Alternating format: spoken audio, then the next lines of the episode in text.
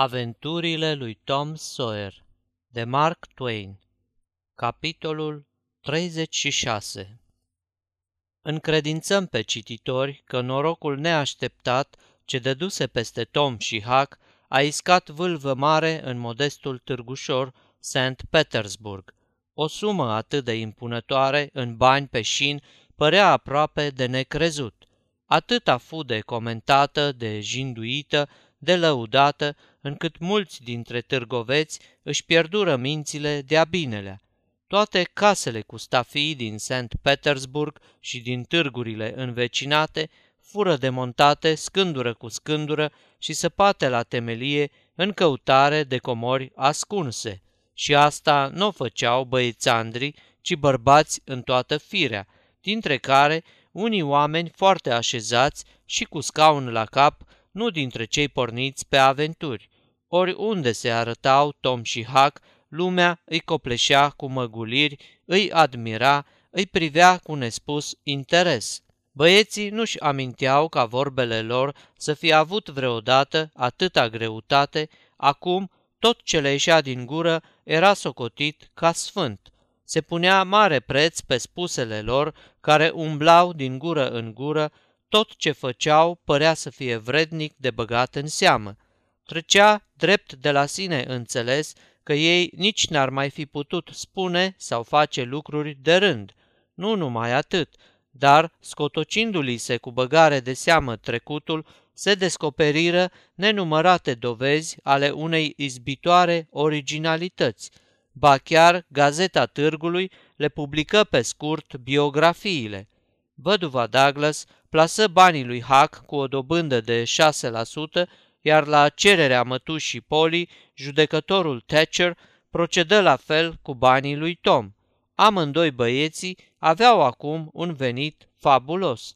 Făcând toate socotelile, le revenea câte un dolar pentru fiecare din zilele lucrătoare ale anului și câte un dolar pentru jumătate din numărul duminicilor. Exact cât primea și preotul – mai bine zis cât i se făgăduise. De obicei nu izbutea să strângă tot. Pentru un dolar și un sfert pe săptămână, în acele vremuri de demult, când lumea trăia cu simplitate, un băiat putea avea casă, masă, învățătură și pe deasupra și îmbrăcăminte și spălatul rufelor. Judele Thatcher își făcuse o părere foarte înaltă despre Tom – spunea că un băiat oarecare n-ar fi putut să o scoată niciodată pe fica lui din peșteră, când Becky îi povesti tatălui ei, între patru ochi, cum încasase Tom la școală bătaia ce îi se cuvenea ei, judecătorul fu vădit mișcat, iar când Becky încercă să scuze minciuna gogonată ce o născocise Tom pentru a lua asupra vina ei, judecătorul spuse, într-o izbucnire de elocință, că era o minciună generoasă, măreață, o minciună vrednică de a străbate cu fruntea sus istoria alături de faimoasele adevăruri rostite de George Washington în auzul lumii întregi. Becky găsi că tatăl ei nu arătase niciodată atât de falnic și de minunat ca acum, când, plimbându-se în lung și în lat prin odaie și bătând din picior, rostea aceste vorbe – Nemai putând de bucurie, se duse îndată să îi le împărtășească și lui Tom. Judecătorul Thatcher spera să-l vadă într-o zi pe Tom, mare jurisconsult sau mare oștean. Spunea că o să aibă el grijă ca Tom să fie primit la Academia Militară, iar după aceea să studieze la cea mai bună școală de drept din țară, să fie pregătit pentru oricare din aceste cariere – sau pentru amândouă odată. Avuția lui Huck Finn și faptul că se afla sub ocrotirea văduvei Douglas l-au introdus în buna societate, mai bine zis, l-au târât, l-au zvârlit cu tot din adinsul în ea și suferințele lui erau aproape de neîndurat.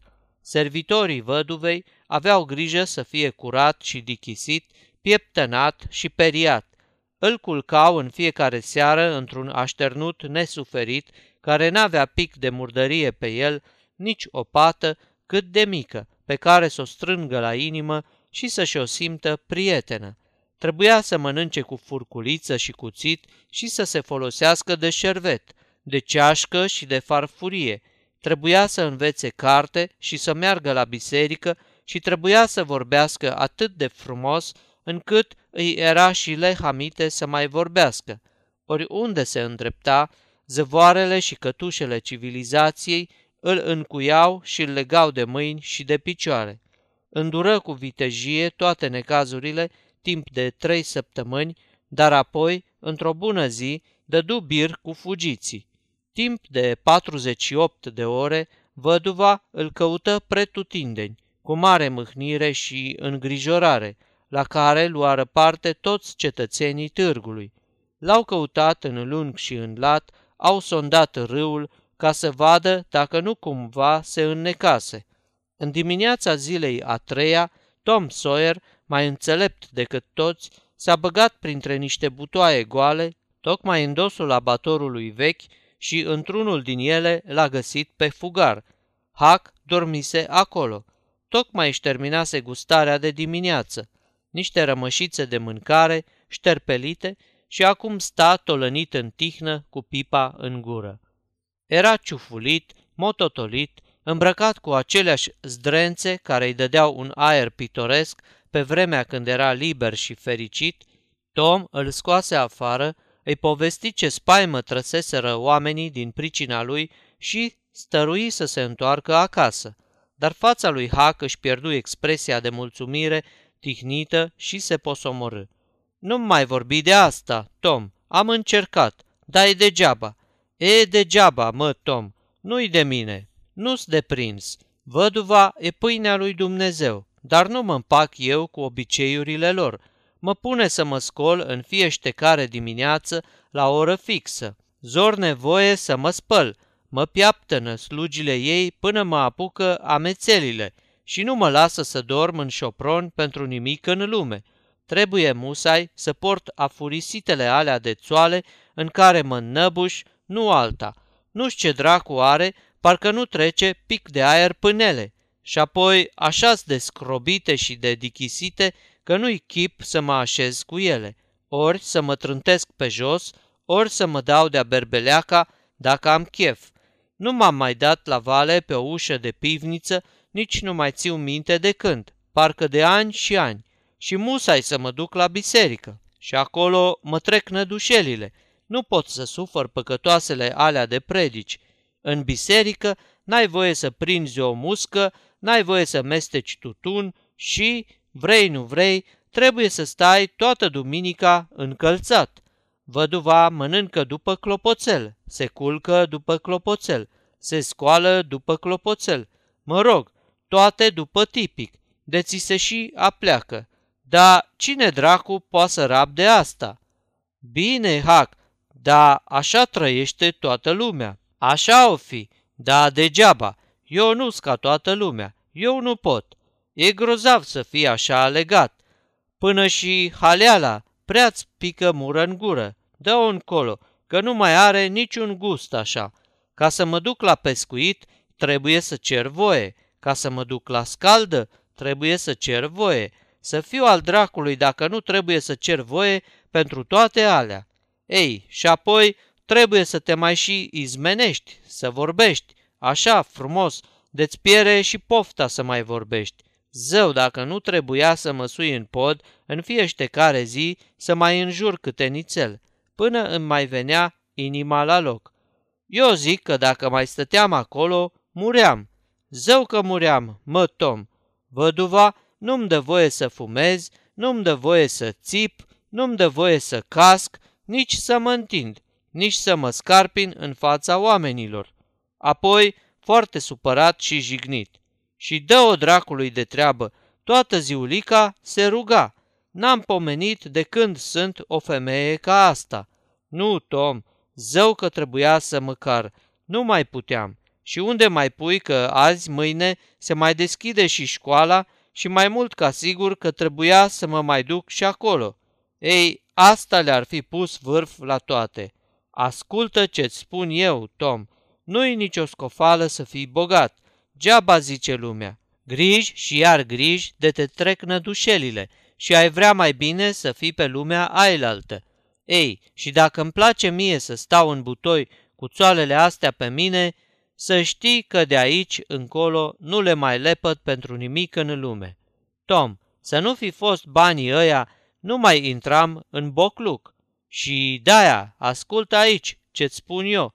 Ia tu și partea mea și, din când în când, mai dăm și mie câte un gologan, dar nu prea des, că ce nu-i a nevoie de căpătat nu-mi face nicio plăcere și să te duci tu să-i ceri iertare văduvii în locul meu.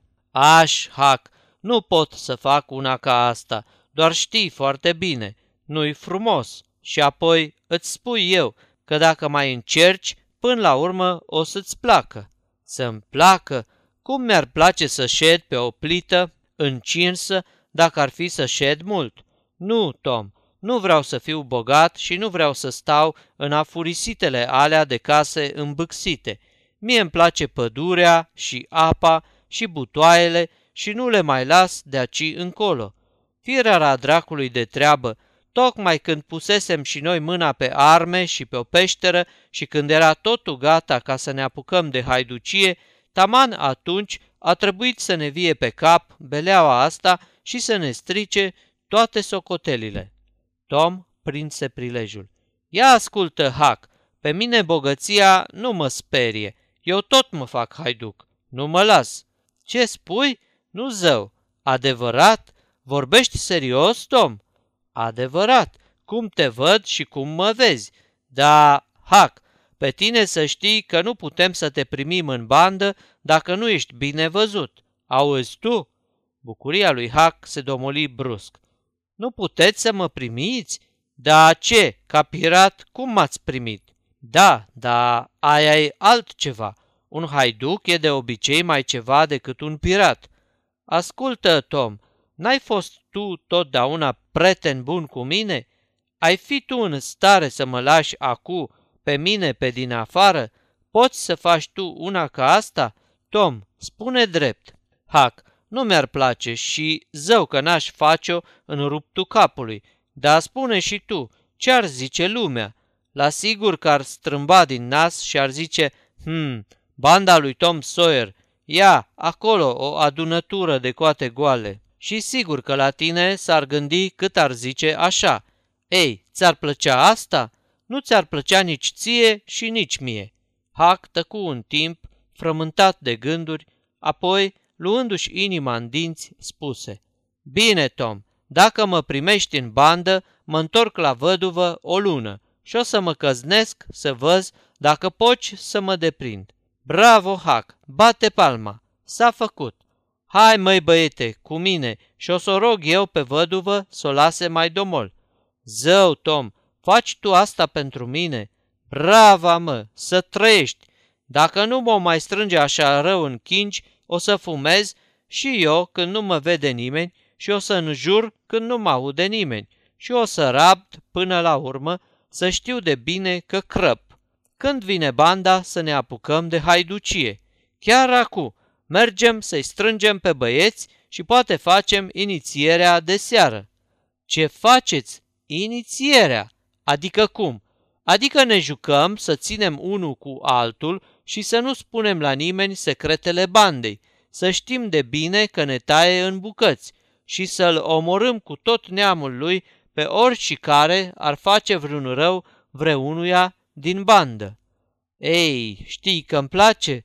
Grozav îmi place.